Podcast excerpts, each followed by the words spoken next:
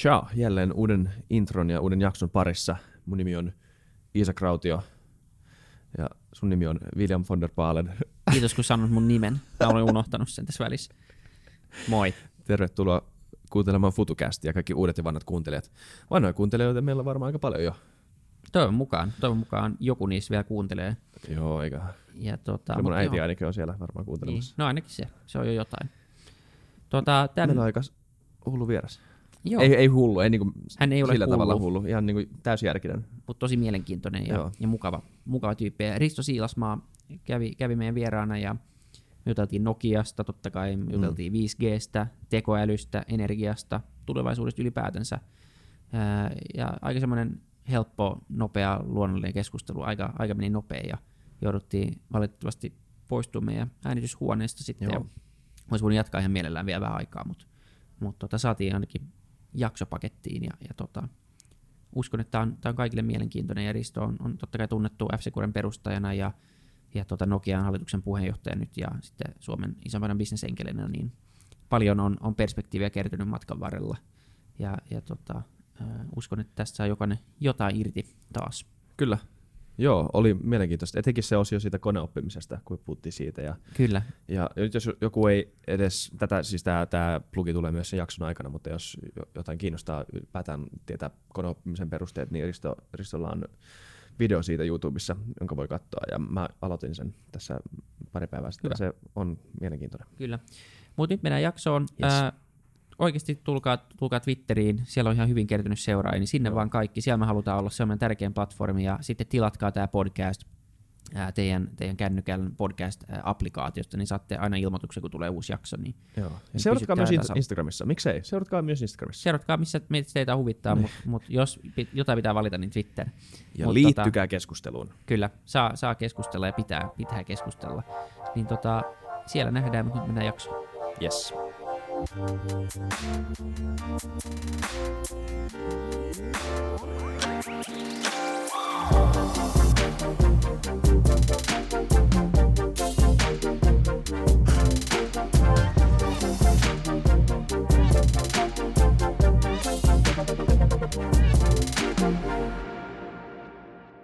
kaikki FutuCastin kuuntelijat, kaikki miljardit. Tota, mun nimi on Isa Krautio, tämä on FutuCast. Moi William, Moi, William von der Baalen. Moi, tervetuloa taas. Meillä on tätä, no, pitää- pakko sanoa tähänkin, tähänkin jaksoon, että tämä nauhoitetaan tulevaisuuspäivänä. Tämmöinen suomalainen idea luoda tämmöinen päivä, jossa, jossa tota, kerrotaan tulevaisuudesta ja korostetaan tämmöistä positiivisempaa tulevaisuusdialogia ja siinäkin hengessä sitten tänään täällä ja, ja tota, vieraana Risto Siilasmaa. Tervetuloa mukaan. Kiitoksia. Tervetuloa. mahtavaa, kun pääsit mukaan. Me ollaan kauan tota, mietitty, että pitäisi pitäis sut kutsua ja, ja tota, nyt saatiin, saatiin tota, osumaan. Niin, tota, haluatko alkuun kertoa niin kuin omin sanoin, että vielä kuka sä oot? Aika moni kyllä sut tietää, mutta mut aina omin sanoin tulee ehkä vähän erilaista kuin mitä mediasta lukee. Mä olen yrittäjä ja perheen isä.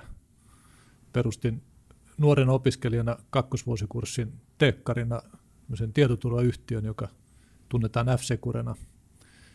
Ja olin sen toimitusjohtajana 18 vuotta.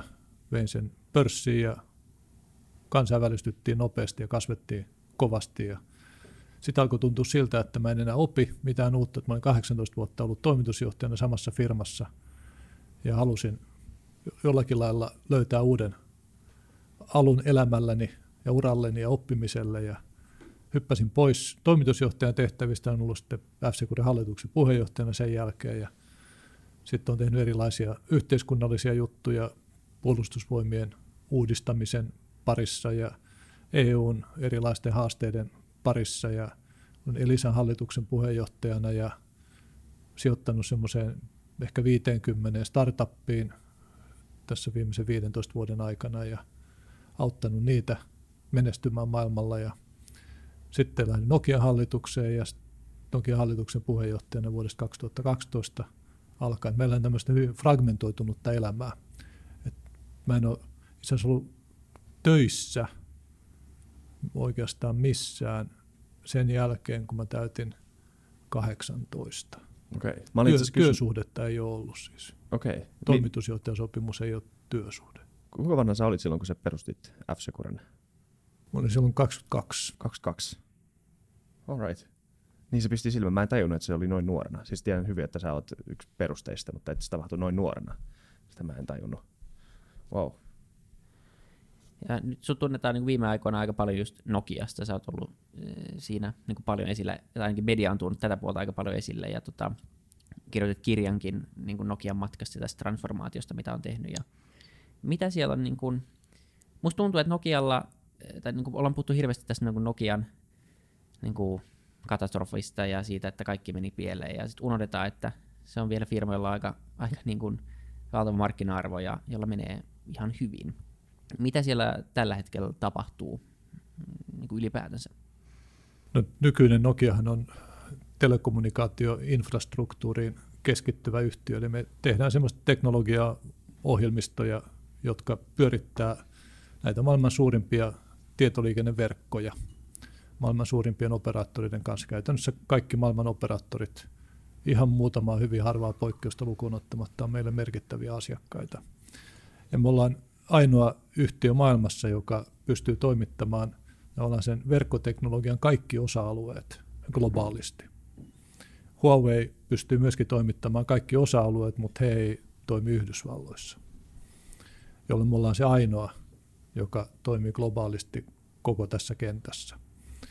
Ja se teknologia on vähän tuosta niin kadunmiehen kannalta näkymätöntä, mutta sitten taas monella tavoin äärimmäisen kiehtovaa, koska me ratkotaan sellaisia niin fysiikan vaikeita ongelmia, joita kymmenen vuottakin sitten niin ajateltiin, että ne on ratkaisemattomia, mutta nyt on saatu sitten puristettua entistä enemmän taas dataa paremmilla, paremmalla luotettavuudella ja lyhyemmillä viiveillä. Ja se on itse asiassa äärimmäisen vaikeaa. Me tehdään todella niin kuin haastavaa tiedettä. On Bellabsissa tuhat kunta tohtorin tutkinnon väitellyttä tutkijaa, jotka tekee todella haastavia juttuja. Me Onko saatiin, esimerkkejä? Mitä viime...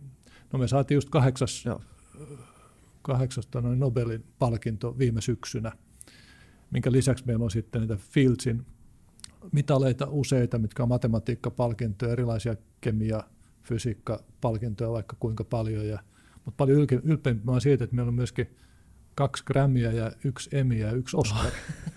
Mitä? kaikki isot. Mm, koko, aika harvalla teknologiafirmalla on, on Grammyjä, Emejä ja Oscareita. Mistä te olette sanoneet ne? Tästä samasta teknologiasta, joka tietenkin okay. niin elokuva broadcasting teollisuudessa on myös keskeisessä asemassa. Että saadaan parempaa äänenlaatua, parempaa mm. kuvaa, saadaan lähetettyä se helpommin verkkojen ylitse – se okay. on myöskin teknisesti vaativaa hommaa. Ja t- eli tämä kaikki kuuluu Nokian nykyiseen? Niin kuin, tämä kaikki ai- kuuluu Nokian nykyiseen toimintaan. Okay. Joo. Sitten me tehdään isojen yritysten kanssa myös paljon töitä. Ihan alkaa jostakin voimalaitoksista, energiayhtiöistä, logistiikkayhtiöihin. Heilläkin tavallaan heidän toimintansa digitalisointi on keskeisessä roolissa heidän kilpailukykynsä kehittämisessä. Ja silloin käytännössä rakennetaan heille verkkoja ja niiden verkkojen päälle erilaisia lisäarvopalveluita. Meillä on esimerkiksi hyvin paljon tutkimusta koneoppimiseen liittyen. Ja meillä on taas erilaisia platformeja, jotka sanotaan, että voi vaikka videokuvista havaita epänormaalia käytöstä, joka saattaa olla vaikkapa tulivoimapuistossa sitä, että erotetaan – karhu ja ihminen toisistaan. Se, että karhu kävelee siellä, niin se on ihan ok, mutta ihmiset ei saisi kävellä siellä, kun se on suljettu alue mm-hmm. turvallisuussyistä, jolloin sitten vartijat voi lähteä hakemaan sen miehen pois, mutta karhua ei lähde hakemaan pois. Tai sitten jossakin rist, kaupungin keskusta risteyksessä havaitaan auto, joka käyttäytyy oudosti, jolloin todennäköinen liikennejuopumus kyseessä, ja sitten voidaan se pinpointata poliisille – muita tällaisia asioita, joita myöskään kadun tallaaja ei huomaa, jollei sitten lähde sinne tuulivoimapuistoon kävelemään tai, tai kännissä autoilemaan. Niin, niin. Just niin. Varmaan tämmöisiä asioita, joita huomaa ehkä jonkun kymmenen vuoden kuluttua, kun ne on muuttanut tämän ympäröivän niin kuin elämän semmoisella tavalla, mitä ei välttämättä huomaa heti, mutta huomaa kuitenkin sen, sen hiljattaisen muutoksen. Yksi näistä on tämä, tämä puhutaan 4Gstä ja 5Gstä, mikä on tämä seuraava. Teillä on varmaan jotain niin kuin, myös senkin kanssa tekemistä. No aika Oletan. paljon. Aika paljon. Aika paljon. Niin, niin, kyllä. Niin mikä, mikä on itse asiassa, mikä 5G on loppujen lopuksi? Se on nopeampi versio 4Gstä tälleen niin maalais, maalais tota, kielellä kiteytettynä, mutta mitä se, ehkä paremmin kysyttynä, niin kuin me puhuttiin tässä aikaisemmin, että mitä se mahdollistaa verrattuna 4G? Niin mikä muuttuu tavallaan. Niin. Niin. Nyt se on vain numero niin kuin tällä, jos mä katson, että, että okei, pitäisikö mulla olla innoissani oikeasti niin kuin Niin. tästä. No, nämä kaikki uudet teknologiasukupolvet on ikään kuin nimetty silloin, kun tehdään niin iso hyppäys eteenpäin, että nämä vanhat teknologiat eivät enää yhteen sopivia. Sitten pitää tavallaan rakentaa verkkoa uudestaan, uusia laitteita laittaa joka paikkaan ja ohjelmistot päivittää. Ja, ja tietenkin tämä tehdään siitä syystä, että saavutetaan paljon parempaa suorituskykyä. Että se hyppäys eteenpäin on niin suuri, että, sitä, että se ei ole enää inkrementaalinen, vaan se on jollakin lailla transformatiivinen. Et esimerkiksi 5G mentäessä niin yhden bitin lähettämisen hinta tipahtaa kymmenenteen osaan siitä, mitä se on ollut aikaisemmin, mikä on tietenkin tehokkuusmielessä valtavan tärkeä asia. Mutta sitten totta kai pystytään lähettämään paljon enemmän tietoa samassa ajassa, ja sitten viiveet pienenee oleellisesti. Et voidaan tehdä sellaisia asioita, jotka edellyttää hyvin viiveetöntä tietoliikennettä, vaikkapa nyt joku telekirurgia. Et siinä ei, ei voi olla pitkä viive siitä, kun se kirurgi näkee, että oho, nyt veitsi on osumassa suoneen, nyt vedänkin kättä Mm. mm. poispäin. Ja sitten jos siinä on sekunnin viive, niin se veitsi menee sinne suoneen. Niin, on vaan kaksi palkkia wifi. Se ei ole hyvä. Niin, Se, huono se ei ole hyvä. Tai sitten joku teollisuusrobotti, joka, jota ohjataan jonkun palvelimen kautta, niin toimii niin nopeasti, että, että siinä viiveet on mahdottomia. Sitten niitä pitää hidastaa valtavasti, jotta ne viiveet pystytään hanskaamaan. Ja aina, kun tämmöinen uusi teknologia tulee, joka mahdollistaa kun kertaluokkaa nopeamman tai tehokkaamman tai halvemman toiminnan, niin asiat ei kehity enää pelkästään ikään kuin inkrementaalisesti, että okei, nyt tehdään vähän enemmän jotain, vaan joku ihan uusi asia tulee mahdolliseksi, joka aikaisemmin ei ollut mahdollista. Mm. Ja meidän ei tarvitse keksiä sitä. Me tuodaan tätä teknologiaa ja sitten eri yritykset ja kuluttajat kyllä keksii sitten asioita, joita nyt voi tehdä, mitä aikaisemmin ei voitu tehdä. Eli tulee sitten erilaisia uusia ilmiöitä, jotka toivottavasti on enimmäkseen hyvin positiivisia. Onko niitä projisoitu millään tavalla, että minkälaisia asioita voisi tulla tai on jo tullut tämän 5G tota, mahdollistamana? No yksi tämmöinen kuluttajalle läheinen esimerkki voi olla erilaiset VRR-ratkaisut, Mm. jossa kun varmaan tiedätte, olette varmaan kokeillut näitä järjestelmiä, niin näkökenttä, jonka ihminen näkee, on aika pieni osa siitä tavallaan 360 asteen ympäröivästä todellisuudesta, keinotodellisuudesta. Ja kun sä käännät päätä, niin sinne näytölle sun silmien edessä tuodaan tietenkin se näkymä, mikä siinä pään uudessa suunnassa pitäisi näkyä. Ja se pitää tulla sinne heti. Jos siinä on viive, niin te tuutte merisairaaksi. Ja nyt täsmälleen sama ilmiö, tämmöinen kuin tasapaino. Niin Matrix ei Häiriö. toimi, jos siinä on viive. Joo, Niin. juuri näin. Sama kissa kävelee monta Niin. kertaa siitä edestä. Ja tässä on nimenomaan sitä viiveettömyydestä kysymys.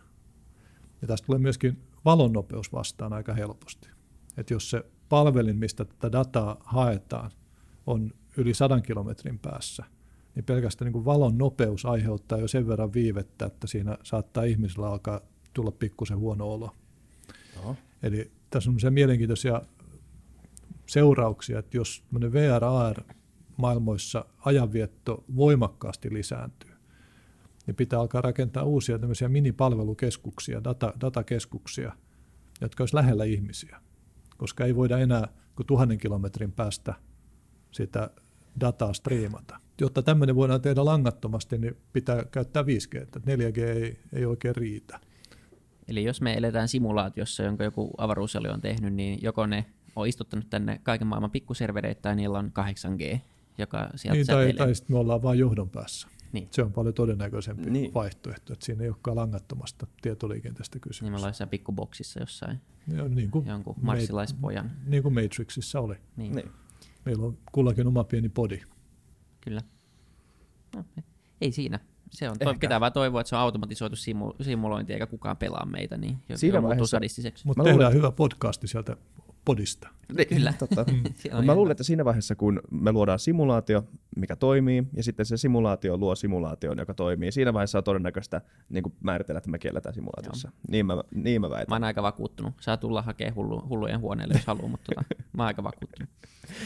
Tota, onko niinku 5G myös mahdollista ja tämmöisessä, niinku, äh, Harari puhuu tämmöisestä, niinku, että informaatiorevoluutio on vasta tulossa, kun, kun tavallaan nyt pystytään mittaa reaaliajassa just 5Gn takia niin, kuin niin paljon nopeammin kaikkea. Ja se data syötetään sitten johonkin pilveen, johonkin niin kuin isoon tietokantaan ja sitten lisätään tekoäly. Ja niin kuin lopputulos on, että meillä on reaaliaikainen ymmärrys niin kuin periaatteessa mistä ikinä me halutaan saada se reaaliaikainen ymmärrys ihmiskehosta, sairauksista, luonnosta, ilmastonmuutoksesta. Onko 5G niin kuin yksi myös mahdollistava palanen tässä, tässä asiassa? Ehdottomasti. Ja Nokiankin kun visiona on rakentaa tällaista ohjelmoitavaa maailmaa, millä tarkoitetaan oikeastaan just tätä samaa asiaa, että me saadaan valtavasti sensoridataa ympäristöstämme, perusteella me voidaan tehdä päätelmiä, ja sitten me voidaan ohjata sitä ympäristöä näiden päätelmien perusteella.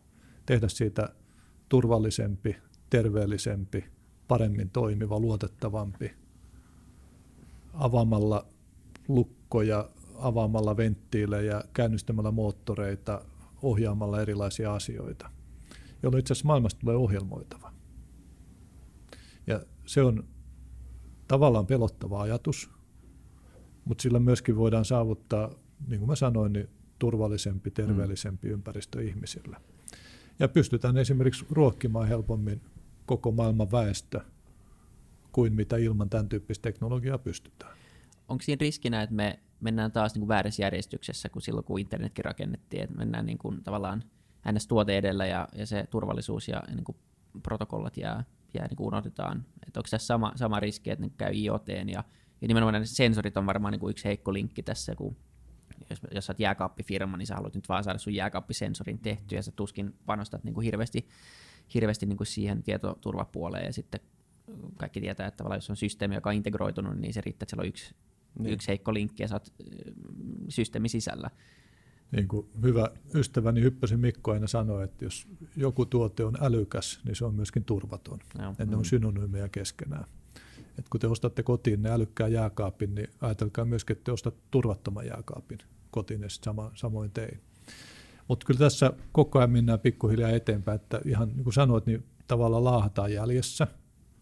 Et meillä ihmisillä on niin kuin taipumus kiirehtiä tämmöisten uusien juttujen kanssa, ja tietyt tällaiset fundamentaaliset yksityiskohdat mietitään jälkikäteen. Mutta se osittain myöskin johtuu turvallisuuden osalta siitä, että turvallisuuden rakentaminen on tosi vaikeaa. Se on niin oikeasti tosi vaikeaa. Mm. Se ei ole staattinen tila millään tavalla, vaan se vaikuttaa siihen, että mi- minkälainen tilanne ylipäätään on y- niin, Joo, tuotekehitysinsinöörit ei osaa tehdä turvallisia Niin. tuotteita niin kuin lähtökohtaisesti. Se on niin kuin oma, oma kompetenssi, johon sitä pitää opetella ja sitä ei kauheasti kouluteta ja ihmiset ei saa siihen kokemusta, koska sitä ei vaadita.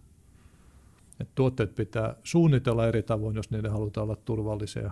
Ne pitää rakentaa eri tavoin, jos ne halutaan turvalliseksi. Ne pitää testata eri tavalla, jos ne halutaan turvalliseksi. Et F-Secure ajaa sellaista ajatusta, että tämä eurooppalainen CE-merkki, joka sähköisissä tuotteissa pitää olla, niin sitä standardia laajennetaan sillä tavoin, että se kattaa myöskin tietoturvallisuuden. Ja silloin pystytään määrittelemään, että miten se tuote pitää rakentaa, jotta se voi saada tämän CE-merkin tämän uuden määritelmän mukaisesti. Onks, kuinka iso osa ratkaisua joku blockchain-teknologia on, on sun mielestä?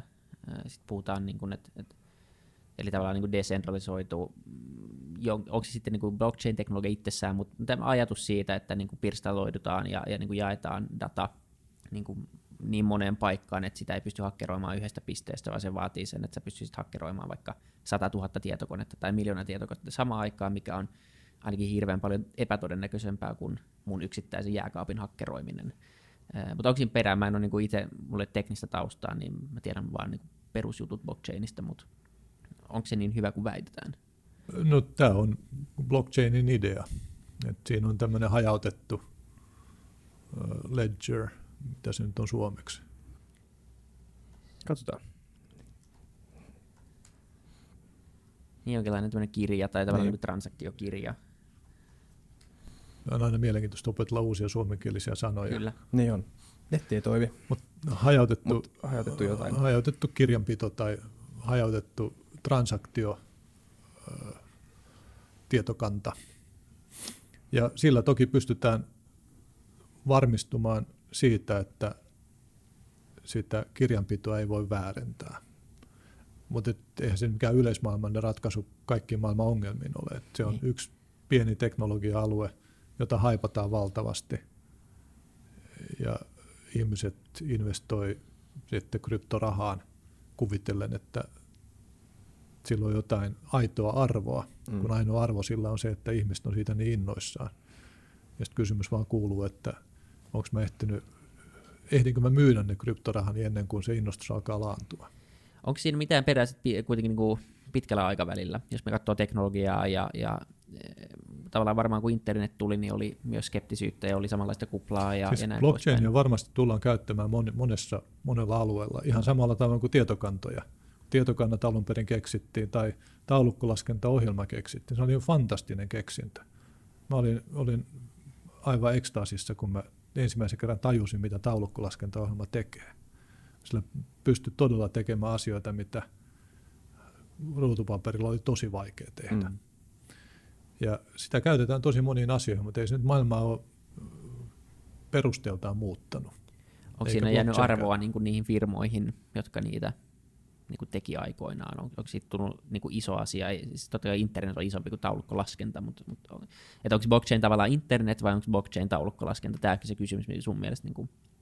No se arvo, arvoa kertyy jonkun aikaa, kunnes se teknologia hallitaan niin laajalti ja niin monen toimijan taholta, ja se on myöskin tuotteistettu sillä tavoin, että joku myy sitä teknologiaa muille osaksi heidän tuotteitaan, että näiden valmistajien tarvitse enää itse edes mm. kehittää sitä, vaan he voivat ostaa komponenttina sen oman tuotteensa sisään. Ja sitten kilpailun kautta sen hinta koko ajan laskee, ja se tulee tämmöisessä commonplace-teknologiaksi, sitä vaan on tarjolla. Näin on käynyt vaikkapa jollekin 3Glle, että vielä 2000-luvun puolessa välissä ajateltiin, että 3G on ollut niin monimutkainen teknologia, että ei tule enää markkinoille uusia valmistajia, koska sen 3G kehittäminen on niin vaativaa, että siihen ei pysty kukaan, paitsi ne nykyiset isot talot, jotka näitä on jo tehnyt. No sitten tuli kiinalainen tai taivanlainen toimija Mediatek, joka, joka rakensi chippisarjoja, joilla kuka tahansa pystyy rakentamaan 3G-puhelimen. Hmm. Ei tarvitse enää itse tehdä niitä, sitä radiota. Voi tehdä vaan, riitti kun osasi tehdä tietokoneen. Ja sitten osti sieltä Mediatekiltä ne chipit. Qualcomm tekee vähän samaa. Eli tavallaan tulee tämmöinen komponenttivaihe, jossa ne aikaisemmat vaikeat teknologiat on komponentteina tarjolla kenelle tahansa aika halvalla. Niin, jos katsoo vaikka digimaailmaa, niin tämä API-ajattelu on vähän niin kuin ehkä sama, sama esimerkki, ja niin kuin ajan myötä tuntuu, että resurssit niin kuin on, on niin kuin kaikille samat. Jos katsoo vaikka verkkokauppoja nykymaailmassa, niin kaikilla on access niin kuin more or less samaan logistiikkajärjestelmään, samoihin niin kuin AB-testattuihin niin kuin landing pageihin ja kaikkeen, että sä voitat vaan no onko se sitten tuotevalinta vai onko se asiakaskokemus, asiakaspalvelu, mutta joku tämmöinen erottava tekijä on, tulee siihen päälle. Ja niin. sitten on paljon tuotteita tai työkaluja webikauppojen ylläpitäjille, jotka automatisoi vaikkapa AB-testauksen. Mm. Sun ei enää itse tarvitse tavallaan keksiä tai rakentaa niitä omia työkaluja, joilla sä teet sen. Voi, kuka tahansa selittää, voi tehdä. Selittää, mikä on AB-testaus kuuntelijoille tai Joo, eli siis, mulle?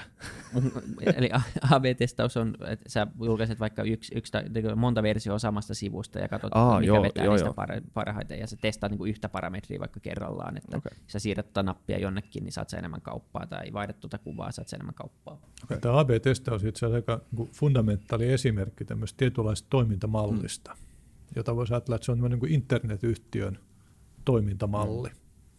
Ja sitä helposti voi ajatella, että jos nyt vaikka Stockman teki itselleen webikaupan, niin olisiko ne voinut alkaa väittää, että he on internetyhtiö, vaikka he tekevät siellä myöskin AB-testausta siinä webikaupassa.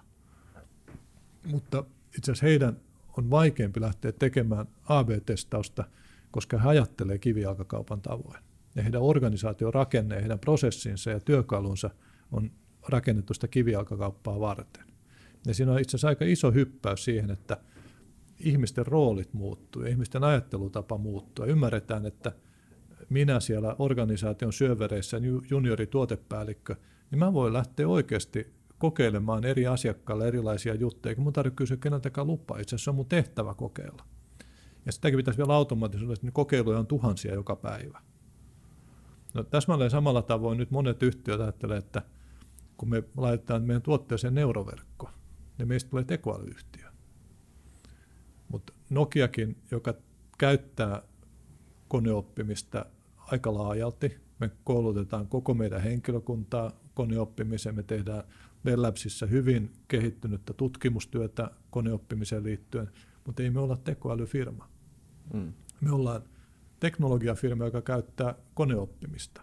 Ihan samoin tavoin kuin Stockman oli kivijalka tavaratalo, joka käytti verkkokauppaa.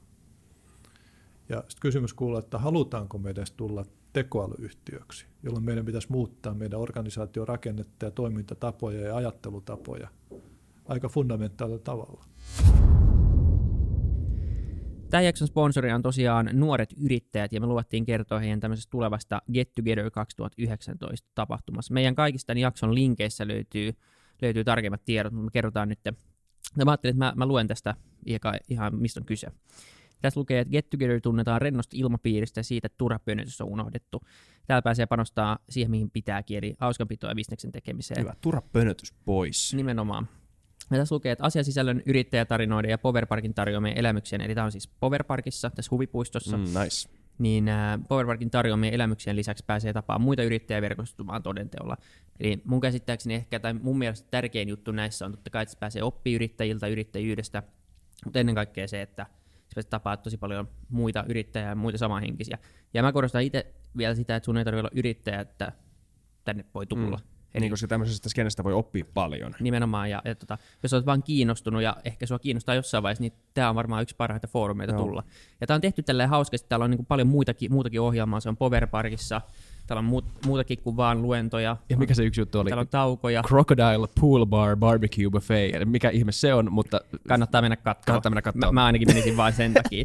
Ja me mennään, niin, niin tota, tulkaa ihmeessä, mun mielestä tämä kuulostaa oikeasti hyvältä tapahtumalta me, me pusketaan tässä podcastissa vaan asioita, missä me itse tykätään, niin tota, käykää tsekkaa gettogether.fi ja sieltä löytyy kaikki lisätiedot, ketä on tulossa puhua ja, ja mistä on kyse. Ja, ja tota, joo, Hyvä. kommentoikaa Twitterissä, jos olette tulossa ja, ja tota, siellä nähdään. Sounds good. Niin tuntuu, että, että niin tekoäly nyt on, on tässä sarjassamme niin kuin buzzwords, niin, niin se on ehkä se, se ykkös siellä olevat. Kaikki puhuu siitä ja tuntuu, että tekoälyfirmoja vaikka ne ehkä oikeasti sit olekaan tekoälyfirmoja, niin niitä on kaikkialla ja mm-hmm. sulla on, on joku softa, joka, jossa on joku pikku jostain apista otettu niin kuin koneoppimiskomponentti ja sitten sulla on yhtäkkiä tekoälysofta ja, ja sehän myy tällä hetkellä, koska mm. suurin osa ihmisistä ei tiedä, mitä tekoäly on. Mm-hmm. Ja sä oot puhunut tosi paljon tekoälystä, niin kuin paljon yritysjohtajille puhumassa siitä, että miten tärkeää se olisi opiskella sitä ja ymmärtää se, että, että se on niin tulevaisuuden yksi isompia asioita, niin mitä sä oot oppinut niin kuin itse tätä niin kuin tutkimalla ja opiskelemalla ja minkälainen näkemys sulla on nyt niin kuin tekoälystä? No mä oon itse puhunut lähinnä koneoppimisesta, mikä on tekoälyn yksi osa-alue. Jep. Ja siellä ehkä nämä neuroverkot on sitten siellä koneoppimisen alla se mielenkiintoisin yksittäinen teknologia, jota toki käytetään sitten muiden teknologioiden kanssa yhdessä. Ja sillä pystytään tietyissä sovelluksissa kohtuullisen helposti saavuttamaan sellaisia tuloksia, mitkä on ihmiselle täysin mahdottomia. Ja tästä syystä tekemään joitakin asioita, joita aikaisemmin yksinkertaisesti ei olla voitu tehdä. Mutta näitä osa-alueita, jossa, tai kysymyksiä, jotka voidaan koneoppimisella ratkaista helposti, niitä on aika vähän. Ja usein kun lähdetään soveltamaan koneoppimista jonkin uuteen alueeseen, niin huomataan, että se on aivan piru, valtavan vaikeaa. Ja se onkin, onkin tavallaan kovaa työtä. Mm. jossa yrityksen erehdyksen kautta saatetaan pitkään tehdä töitä ja sitten loppujen nostaa kädet pystyyn ja todeta, että ei se onnistunutkaan. Ja sitten pitää odottaa, että tavallaan se tieteen ja tutkimuksen puolella tapahtuu joku uusi läpimurto. Mutta samanaikaisesti on paljon esimerkkejä, jossa aika niin triviaaleilla, triviaaleja ongelmia ratkaisemalla saatetaan synnyttää joku ihan valtavan iso lopputulos. Mä voin kertoa vaikka yhden esimerkin. Tapasin yhden startupin Suomessa, joka oli rakentamassa patologeille uutta sovellusta. Ja mä samalla sitten vähän opin, että mitä se patologi oikeastaan tekee. Ja patologi on se lääkäri, joka istuu siellä sairaalan kellarissa, minne aurinko ei paista lainkaan. Ja hänelle tuodaan näytteitä, ja hän sitten mikroskoopin läpi niitä tihrustelee. Ja jos on esimerkiksi joku syöpänäyte, niin hän saattaa laskea sieltä syöpäsolujen ja terveydensolujen välistä suhdetta manuaalisesti. Että hän katsoo siitä mikroskoopin läpi ja 1, 2, 3, 4, 5, 213, 214 laskee niitä. Ja kun sulla on joku kudosnäyte, ja sä mikroskoopin läpi katsot, niin se on vähän niin kuin sä katsoisit Pohjois-Amerikan mannerta satelliittikuvasta, ja sun pitäisi laskea autot. Mm-hmm. Niin. niin se ei ole ihan triviaali tehtävä, koska niitä on pelkästään New Yorkissa aika paljon. Ja New York on tosi pieni osa Pohjois-Amerikan mannerta. Mm. Ja sitten helposti ratkaiset sen sille, että otat sieltä Ohiosta Meinistä jonkun kylän ja ajattelet, että nyt on niin keskimääräistä, tuolla on yht, niin keskimääräinen määrä autoja per maili. Ja mä lasken sieltä ne autot. Terveet syöpäsolut, terveet solut, syöpäsolut. Ja sitten mä oletan, että se on ikään kuin kuvaava lopputulos koko Pohjois-Amerikan mantereella. No koneoppimisella me voidaan laskea joka ikinen solu ja saadaan tarkka lopputulos. Ja paljon nopeammin kuin mitä se patologi teki, jolla saattaa mennä pari tuntia siihen yhden näytteen tutkimiseen. Mutta tiedätte kuinka monta patologia Suomessa on? Ei mitään Oi, öö, Mitäs ka- veikkaisit? 300, 400? Aika hyvä. Ne on alle 300. Okay. Yli 200. Ja sillä patologimäärällä Suomen kokoisen kansan tarpeet suhteellisen hyvin tyydytetään. Tarjotkaapas montako patologiaa on Botswanassa? Ei varmaan hirveän montaa. Siellä oli muistaakseni neljä. Niin, okay. Ja siellä on viisi kertaa enemmän ihmisiä kuin Suomessa. Et siellä pitäisi olla 1250 patologiaa, niin. jos se olisi sama määrä kuin Suomessa, niin suhteessa Ja Suomessa. ei varmasti sama taso infra kuin Suomessa. Niin kuin sen Sitten tarkoittaa käytännössä sitä, että jos joku heikäläinen tarvitsisi patologin palveluita, niin niistä ei yksinkertaisesti saa. Niin. Siellä ei ole patologian palveluita. Ja neljä on käytännössä niin kuin nolla. Et siellä jollekin presidenteille ja muille vastaaville, niin heille on ne palvelut saatavilla, mutta tavallisella kansalla ei lainkaan. No, koneoppimisen avulla me voidaan tuoda patologit Botswanaan. Ja laadukkaampi patologi kuin ihmispatologi tiettyihin mm. tarkoituksiin, ei kaikkeen. Kyllä patologia edelleenkin tarvitaan, mutta tietyt manuaaliset tehtävät voidaan automatisoida. Ja se on aika dramaattinen lopputulos sen botswanalaisen kannalta, joka tarvitsisi näitä patologin palveluita. Kun ne yhtäkkiä, ikään kuin tavallaan yhden yön ylitse, naps, yhtäkkiä mm. on saatavilla.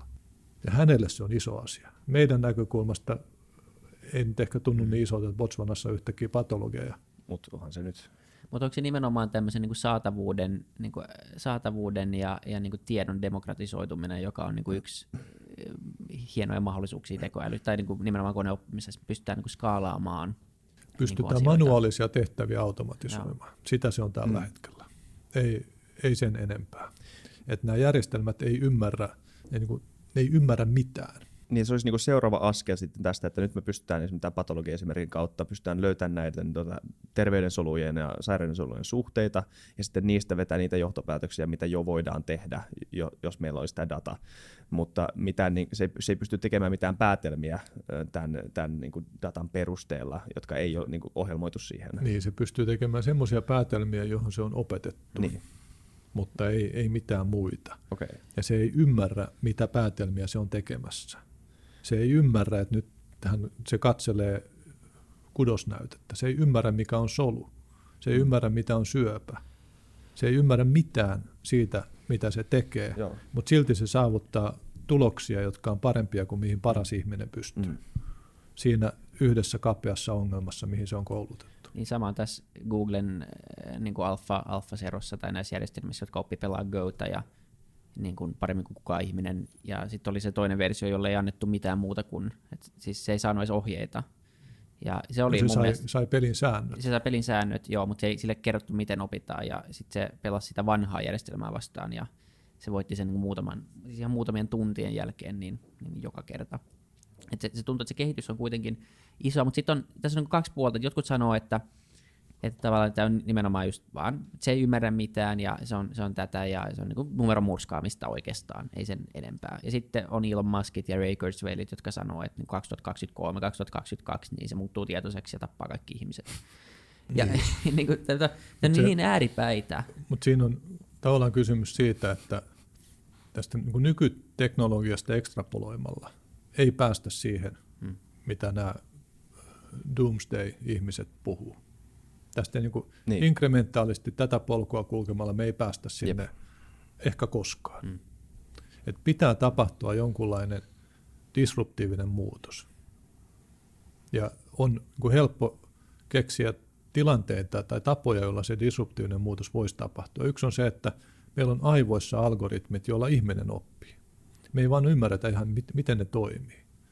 Sinä päivänä, kun me opitaan ymmärtämään, miten meidän omat oppimisalgoritmit toimii, kun pieni lapsi pistää käden kummalle hellalle, niin sen ei tarvitse toistaa sitä 10 000 kertaa ennen kuin se oppii, että tämä ei ollut hyvä juttu. Se oppii ensimmäisestä tai viimeistään toisesta kokeilusta. Mutta koneoppiva algoritmi äh, niin kuin vähän käristää, niin sen pitäisi 10 000 kertaa tai 1000 kertaa kokeilla sen, kun se oppisi. Mutta jos me voidaan kopioida meidän omat algoritmit aivoista ja soveltaa niitä tietokoneella, niin voi olla, että hyvinkin nopeassa ajassa tällaisen löydöksen jälkeen se disruptiivinen muutos on tapahtunut. Ja sitten meillä on, on järjestelmiä, jotka oikeasti ymmärtää jotain ja pystyy yhdistämään asioita, jotka se on riippumattomasti oppinut. Mutta tämä nykyinen teknologia ei edes, niin kuin kehitys, sen kehityspolku ei johda semmoiseen tilanteeseen. Onko, sitä vaikea, vaikeasti, onko se vaikeasti määriteltävissä se, mm, mitä, mitä termiä voisi käyttää, se, se lasikatto siinä välissä, mikä pitää murtaa, että päästään tämmöiselle seuraavalle tasolle. Tai onko se sitten se pikemminkin niin, että jos se tiedettäisiin, niin siellä oltaisiin jo, tai tutkittaisiin niin näitä polkuja. Että onks, y, ymmärretäänkö vielä sitä, niin kuin, mm, Niitä, no ehkä, ehkä se vastaus oli tuossa äskeisessä vastauksessa, että, että ihmisaivot oppii kuitenkin jollain tavalla, ja, eli ihmisaivoissa on jonkunnäköinen algoritmi, joka oppii. Niitä meillä on useita erilaisia algoritmeja, Niin. joita käytetään kun fiksulla tavalla erilaisiin asioihin.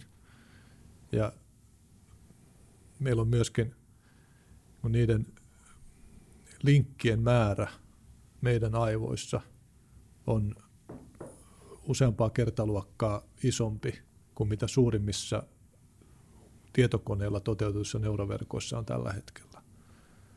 Mutta se ei vaan riitä, että me kymmenkertaistetaan tai satakertaistetaan neuroverkon koko Mm. tietokoneessa, vaan sinne pitäisi löytää näitä uusia algoritmeja, jotta se kokonaisuus toimisi yhteen sillä tavoin, että se oppisi aidosti ymmärtämään Ja se asioita. ymmärrys ei synny ihan sama, miten paljon dataa laitetaan niin nykyiseen algoritmiin, että se vaan tekee samaa ja tehokkaammin ja ehkä löytää uusia johtopäätöksiä, mutta se ei kuitenkaan ymmärrä, mitä tekee. Mutta ne johtopäätökset, mitä se löytää, niin saattaa olla täysin vallankumouksellisia Kyllä, ihmisten nimenomaan. kannalta. Ja siitä syystä koneoppiminen on aidosti tosi tärkeä Mm. mm. juttu jo nykyisellään. Joo. Et vaikka me pysyttäisiin tässä nykyisessä paradigmassa, niin monia asioita voidaan tehdä, jotka pelastaa ihmisten henkeä. Mm. Niin se on, se on nimenomaan tämä, mistä me ollaan puhuttu, kun me siinä tota, Harari kirjassa oli myös tämä esimerkki, että silloin jos ihmiset saa tämmöisen niin kuin, sanotaan joku biometrinen chippi, joka Joo. koko, koko ajan mittaa omia niin kuin, niin. arvojaan, niin se voi luoda semmoista niin kuin, psykosomaattista st- stressiä, mitä muuten ei olisi, mutta sitten se on, se on vähän tämmöinen niin first world mietelmä siitä, että mitä nämä ongelmat voi olla, kun taas sitten pelataan sitä tähän Botswana-esimerkkiin, missä se oikeasti voi pelastaa ihmisiä, missä Niin, kyse kun- ei ole vaan tämmöistä niin kuin hifistelystä. Niin, ja kun se chippi tai ne mini, mikro, mikro nanobotit on niin kuin miljoonissa ihmisissä, ja meillä on tämä 5G, ja, ja sitten lähetetään dataa, ja sitten siellä on koneoppimisalgoritmi, joka murskaa sitä miljoonaa ihmisen niin kuin reaaliaikaista ää, terveysdataa, ja sen ei tarvitse ymmärtää, tavallaan, että mitä on, niin kuin, se, se ymmärtää just nimenomaan terveen ja, ja niin kuin epäterveen solun eron, ja tuommoisessa tapauksessa näin niin kuin maalaisjärjellä, niin me pystytään jo ennakoimaan niin kuin syöpää tai, tai muita vakavia sairauksia, ja ennen kuin ne edes tulee. Tai sitten ihminen, joka sairastuu johonkin- johonkin hyvin harvinaiseen tautiin, jota esimerkiksi suomalaisella lääkärillä ei ole kokemusta mm. siitä, niin voidaan kuitenkin diagnosoida se tauti oikein hyvin nopeasti, koska se järjestelmä, jota lääkäri käyttää tukenaan, on saanut dataa myöskin vaikka koko Yhdysvaltain väestöstä tai koko EUn alueelta, Mm. jossa on sitten tätä tautia sairastavia ollut jo aikaisemmin. Että yksilölle näiden teknologioiden tuoma hyöty saattaa olla aivan dramaattinen, mutta ei kaikille yksilöille, eikä koko aikaa. Nimenomaan. Onko koneoppimisen perusteita vaikeita oppia? Tai mistä, mistä, mistä lähtisi lä- lähestymään sitä? No mä oon tehnyt siitä semmoisen tunnin 15 minuutin mittaisen videon. Et jos sen, Löytyy netissä. se löytyy YouTubesta joo. Mun Noniin. nimellä jos hakee, niin Okei. sen oli viimeksi, kun mä katsoin, niin oliko sen joku 60 000 ihmistä jo No, kattonut. Eli Mä meillä on taidan toivoa kansana niin kuin oppia. Ja sitten on toi reaktorin, reaktori ja Helsingin yliopisto julkaisi semmoisen ihan niin kuin perusteet, äh, niin kuin tekoälyn perusteet, semmoisen äh, avoimen nettikurssin, jota nyt levitään Okei. kansainvälisesti. Ja Mä oon itse asiassa menossa tämän jälkeen keskustelemaan heidän kanssa, ideoimaan heidän kanssaan jatkokurssia. no niin, mahtavaa. Sitä odotellessa mä oon tehnyt sen Nice. ekan ja, ja tota, se oli hyvä. Joo. Sitten saa niin kuin hyvät perusteet ja sitten kun vähän jaksaa lukea itse, niin sitten tietää jo enemmän varmaan kuin valtaosa. Ja jos Niin. ei halua itse niin kuin koneälyä tai niin kuin koneoppimista koodata, niin sitten riittää, että sitä vähän ymmärtää. Ja ehkä korkeintaan, niin kuin, tai että sitä ajattelisi kuitenkin ja ymmärtäisi, että se on varmaan teknologia, jolla on, jolla on niin merkitys tulevaisuudessa. Sitten miten nopea se menee ja tappaako se meidät, niin se jää nähtäväksi. Joo, mä en, en olisi nyt tästä tappamisesta ihan hirveän huolissani. Ei, en mäkään. Mutta mut toki meidän pitää miettiä sitä, että millä tavoin tämmöinen uusi teknologia ikään kuin pitää soveltaa yhteiskunnan rakenteisiin ja miten yhteiskunnan rakenteita ja regulaatioita pitää muuttaa, jotta se ottaa huomioon tämän kaiken uuden teknologian. Mm. Mä olen esimerkiksi käynyt jotenkin poliitikkojen kanssa väittelyä siitä, että, että he on ajatellut, että koneoppimisen käyttö aseissa pitäisi kieltää. Ja sitten mä oon kysynyt heiltä, että jos meillä on vaikka joku ohjus, vaikkapa risteilyohjus, joka voisi käyttää koneoppimista siihen, että se tunnistaa sen maalin siitä videokuvasta, mitä sen ohjuksen kärjessä oleva kamera kuvaa. Ja se osuu huomattavan tarkasti siihen maaliinsa tämän koneoppivan järjestelmän kautta, joka koko ajan ohjaa sitä hyvin tarkkaan maaliinsa. Niin voidaan pistää pienempi räjähde siihen ohjukseen, koska se osuu niin paljon tarkemmin, jolloin sivullisille tapahtuu vähemmän vahinkoa. Onko tämä nyt hyvä asia vai huono asia? Se on niin vähän vaikea sanoa, että parempi ase, tarkempi ase, pienempi räjähde, niin hyvä, ettei tule sivullisille vahinkoa, mutta ei se kuitenkaan tunnu kauhean hyvältä, että meillä on parempia aseita. Mutta entä sitten, kun se sama kamera havaitsee sen ympäristön ja havaitsee esimerkiksi, että siinä on lapsia lähellä, ja sitten se estää sen ohjuksen räjähtämisen. Mm. Et sinne on ohjelmoitu se, että, että jos on sivullisia lähellä, niin se ohjus ei osukaan sinne maaliinsa. Sitten mitkä ohjukset ei enää osu, kun kaikki, kaikki pitää lapsia omilla aluksillaan. Ja Ö, se Joo, on varmaan ihan tämä on tietenkin mahdollista, mutta mut, mut se on sitten taas tavallaan toinen ongelma. Se ei poista sitä Mm. tosiasiaa, että koneoppiminen ohjusjärjestelmissä saattaisi mahdollistaa sen, että sivullisia kuolee vähemmän. Mm. Että se teknologia itsessään ei ole paha. Niin. Et ei, ei voi sanoa sillä tavoin, että asejärjestelmissä ei saa käyttää koneoppimista, Niin. koska koneoppimista voidaan käyttää tekemään niitä asejärjestelmiä turvallisemmiksi myöskin. Kyllä. Tässä me ollaan Nimenomaan. puhuttu, puhuttu tässä podcastissa paljon, että teknologia itsessään ei ole hyvä tai paha, että se on käyttäjästä ja käyttötarkoituksista aina, aina kiinni ja, Hmm. ja tota, se on ehkä enemmän sitten korjattavaa meidän, meidän omissa luonteissa ja omissa niin kuin omassa tässä maailmassa, mutta ei, ei niin kuin se, että estää teknologian kehittymistä, niin ei se, kyllä aina keksitään joku muu tapa sitten tehdä, tehdä pahaa, että se ei, se ei varmaan jää siitä kiinni. Mitä muita innovaatioita sun mielestä tulevaisuus mm, kaipaa? Me ollaan puhuttu, blockchain on ehkä pieni osa jotain ja koneoppiminen voi olla isompi osa. Mitä muuta? No siis kyllähän meidän kaikkien pitäisi löytää motivaatiota hakea ratkaisuja niihin ikään kuin eksistentiaalisiin ongelmiin, mitä ihmiskunta on kohtaamassa, jotka liittyy sitten ilmaston lämpenemiseen, ympäristön saastumiseen, puhtaan veden saatavuuteen, ruoan riittävyyteen ja kaikkiin niihin ikään kuin toisen tason ja kolmannen tason seurauksiin, mitä näillä perushaasteilla saattaa, saattaa olla. Ja siellähän sitten aika nopeasti päästään energiakysymyksiin mm, sekä joo. energian luomiseen, synnyttämiseen että sen siirtämiseen ja varastoimiseen. Ja jos nämä kolme ongelma-aluetta voidaan ratkaista, niin meillä on itse asiassa välineet käsissämme ratkaista aika moni muukin asia. Ja tämä on tietenkin yksi asia, mihin myöskin Nokia ja F-Secure omalta osaltaan välillisesti vaikuttaa. Ja uskon, että se on molempien yhtiöiden työntekijöiden kannalta motivoiva asia, että meillä on ikään kuin aito halu olla omalta osaltamme ratkaisemassa näitä keskeisiä haasteita, mitä koko ihmiskunta katselee silmästä silmään tällä hetkellä. Mitä sinä näet parhaimpana vaihto- parhaimpina vaihtoehtoina energia tota, tulevaisuudessa?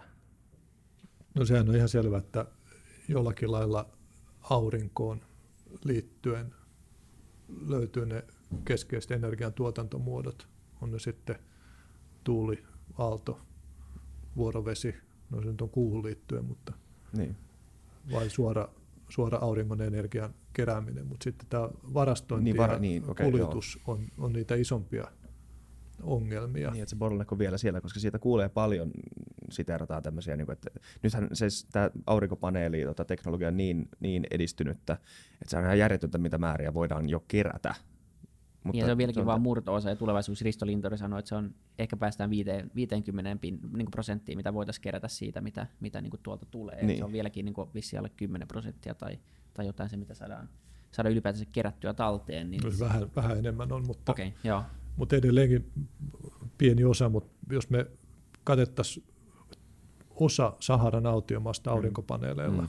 niin sillä kerätyllä energialla voitaisiin maapallon energian tarve mm. kattaa. Et, et ei meidän tarvitse ihan valtavan suurta osaa maapallosta peittää mm. aurinkopaneeleilla kerätäksemme riittävästi energiaa. Ja tietenkin yksi tämmöinen iso murros, mikä tulee varmasti tapahtumaan, on se, että energiantuotanto hajautuu. Ja tavallaan jokaisesta rakennuksesta tulee sekä energian käyttö- että energian tuotantoyksikkö tai suuresta osasta rakennuksia.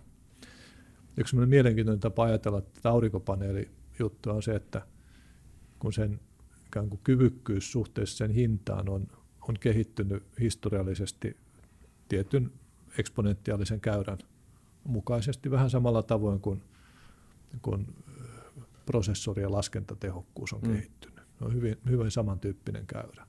Niin se, mitä tämä tarkoittaa käytännössä, on se, että kun alun perin lähdettiin tilanteesta, jossa edes päivän tasaajalla ei pystytty aurinkoenergiaa keräämään yhtä kustannustehokkaasti kuin vaikkapa hiilivoimalalla tuottamaan. Niin sitten kun tämä käyrä oli päässyt riittävän pitkälle, niin siellä päivän tasalla pystyttiin aurinkoenergialla tuottamaan energiaa halvemmalla. Ja sitten kun tämä käydä edelleenkin meni eteenpäin, niin sitten alkoi päivän tasajalta molempiin suuntiin ikään kuin leviämään semmoinen kaistalle, jolla pystyttiin tekemään tehokkaammin. Joka vuosi se siirtyi pohjoisemmaksi ja etelämmäksi. Ja 2014 me päästiin Espanjaan. 2014 Espanjassa oli kustannustehokkaampaa tehdä aurinkopaneelilla energiaa kuin perinteisillä energiantuotantomuodoilla. Ja siitä sitten koko ajan on tullut edelleenkin pohjoisemmaksi niin Suomi alkaa olla sitten jo niin pohjoisessa aurinko niin suurin osa vuodesta niin finosti tulee säteet tänne, että, että täällä on ihan luonnollista syystä aika vaikeaa mm. aurinkoenergiaan nojautua. Mutta tavallaan tämmöinen ajatus siitä, että kun tämä teknologia kehittyy, niin se alue, tässä tapauksessa ihan maantieteellisesti, Niin. jolla se on paras tapa tai halvin tapa kasvaa. Ja sama pätee kaikkiin muihinkin teknologioihin.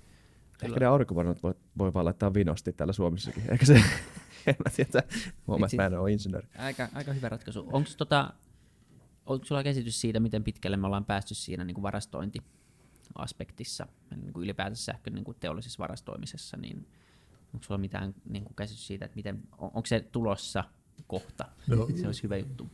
Siinä kovasti toivotaan, että nanoteknologiat pystyisivät tuomaan ratkaisuja, mutta siitä on vuosikausia puhuttu. Ja mä oon aina silloin tällöin joidenkin tutkijoiden kanssa, jotka näiden asioiden parissa painiskelee ja jutellut. Ja aina mulla on tullut semmoinen tunne, että se maali on suunnilleen yhtä kaukana kuin se oli edellisen kerran, kun mä puhuin heidän kanssaan.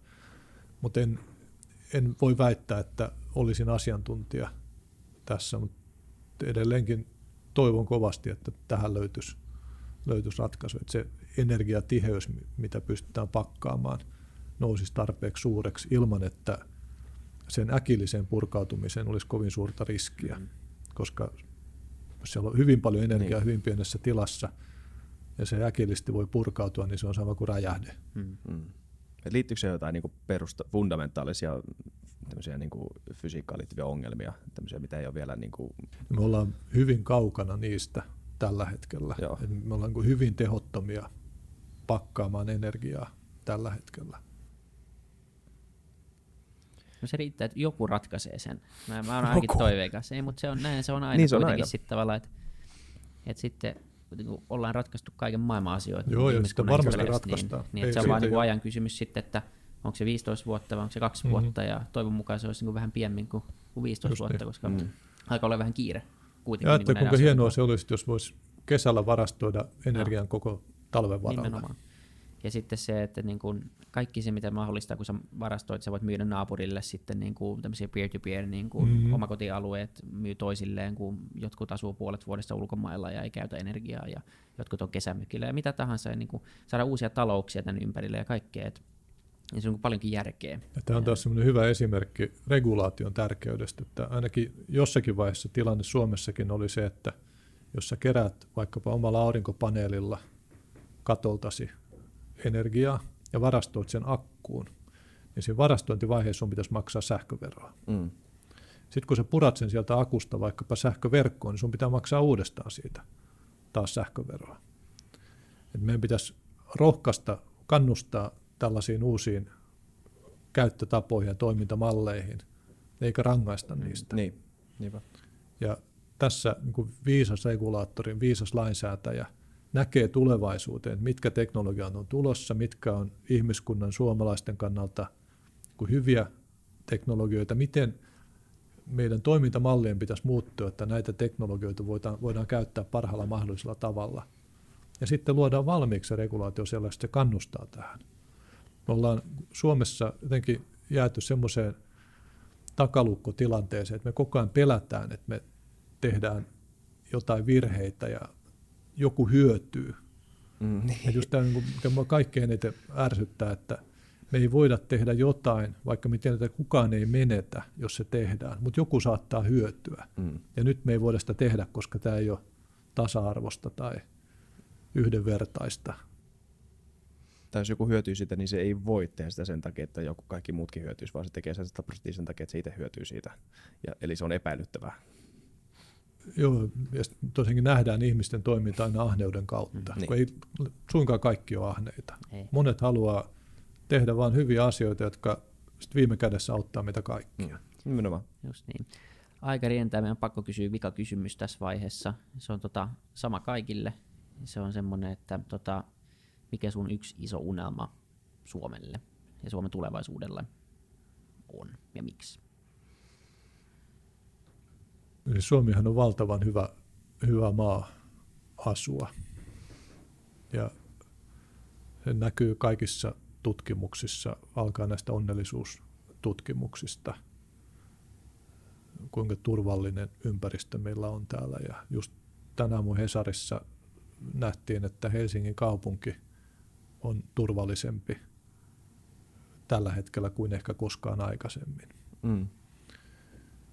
Mä toivon, että tämä kehitys jatkuu ja mä toivon, että me pystyisimme ratkaisemaan Suomessa niin kuin demokratian yksi keskeinen ongelma, joka on lyhytjänteisyys jollakin tavalla, jotta meidän poliittisessa järjestelmässä olisi insentiiviä tehdä pitkällä tähtäimellä Suomen edun mukaisia ratkaisuja. Kun tällä hetkellä tuntuu siltä, että niin moni meidän johtavistakin poliitikoista priorisoi puoluepolitiikan kansakunnan edun edelle ja miettii lähinnä sitä seuraavaa vaalia ja enintään seuraavaa vaalikautta. Sen pidemmälle kun tämä järjestelmä insentivoi heitä miettimään, jotenkin on tullut hyväksyttäväksi heille mm. toimia näin. Jos katsoo, mitä Yhdysvalloissa vaikka tapahtuu politiikassa, niin se on, se on pöyristyttävää, Joo. kuinka, kuinka se niin kuin hyväksytään se. Ja kannustetaan siihen, jopa palkitaan siihen, taputetaan selkään. Hienoa, kun sä rökitit nyt sitä vastapuolta. Niin siis nimenomaan, jos yhteistyö nähdään semmoisen, että sä petät omat jou- oman joukkoees, mm. että sun pitää puolustaa omaa selustaa. Vaikka tiedät toimivas väärin, niin. vaikka tiedät, että se ei ole totta, mitä sä sanot. Mä en, sitä mä en voi, voi hyväksyä enkä voi mm. ymmärtää. Ja jos Suomessa pystyttäisiin tässä uudistamaan meidän järjestelmää. Mä joskus heitin, että tehdä semmoinen sääntö, että sama puolue ei voi koskaan olla kahdella peräkkäisellä vaalikaudella mm. hallituksessa. Meillä pitäisi ehkä olla vielä vähän enemmän hyviä puolueita, jotta tämä toimisi, mutta mm. ajattelen, mi- mi- miten se muuttaisi tilannetta. Että sä et, et niin kuin optimoisi tilannetta sitä seuraavaa vaalia kohden, vaan itse asiassa jouduttaisiin miettimään kahdeksan vuoden päähän. Mm. mm. Et mitä mä teen nyt seuraavan neljän vuoden aikana, kun mä oon pääministeripuolue, jotta kahdeksan vuoden kuluttua ihmiset, jotka äänestää, muistelisi taaksepäin, että ne teki hyviä juttuja. Mm.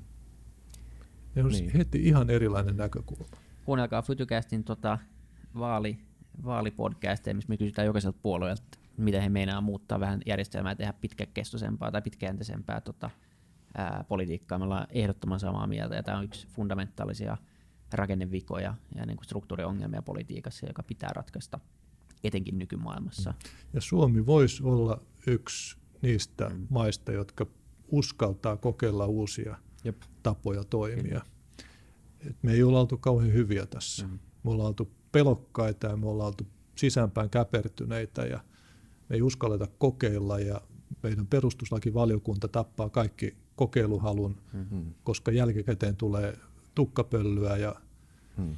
me pitäisi siihenkin puuttua, että pitäisi rakentaa yhteissovitut mallit, miten kokeiluja tehdään, jotta etukäteen tiedetään, että jos me tehdään tämä kokeilu näin, niin sitten se on hyväksyttävä. Mm.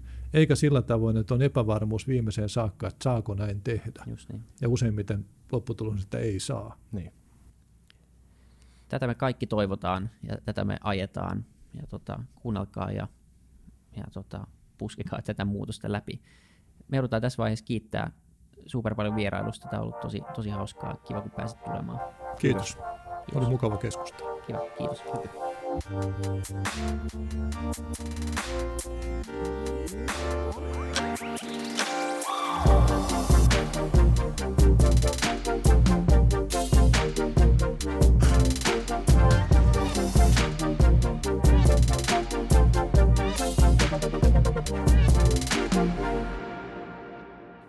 Kiitti kaikille kuuntelijoille, yhteistyökumppaneille ja FutuCastin koko tiimille. Isa Kraution ja William von der Baalinin lisäksi, Isa Kraution minä, tiimiin kuuluu tuotantovastaava Samuel Happonen ja media vastaava Tuumas Lundström. Ja kiitos Niko Noanalle tästä upeasta tunnaribiisistä, joka on mukana Lululandissa. Seuratkaa mitä somessa nimimerkillä FutuCast, millä tahansa podcast-alustalla, ja niin ja saa arvostella. Mielellään. Thanks. Moi moi.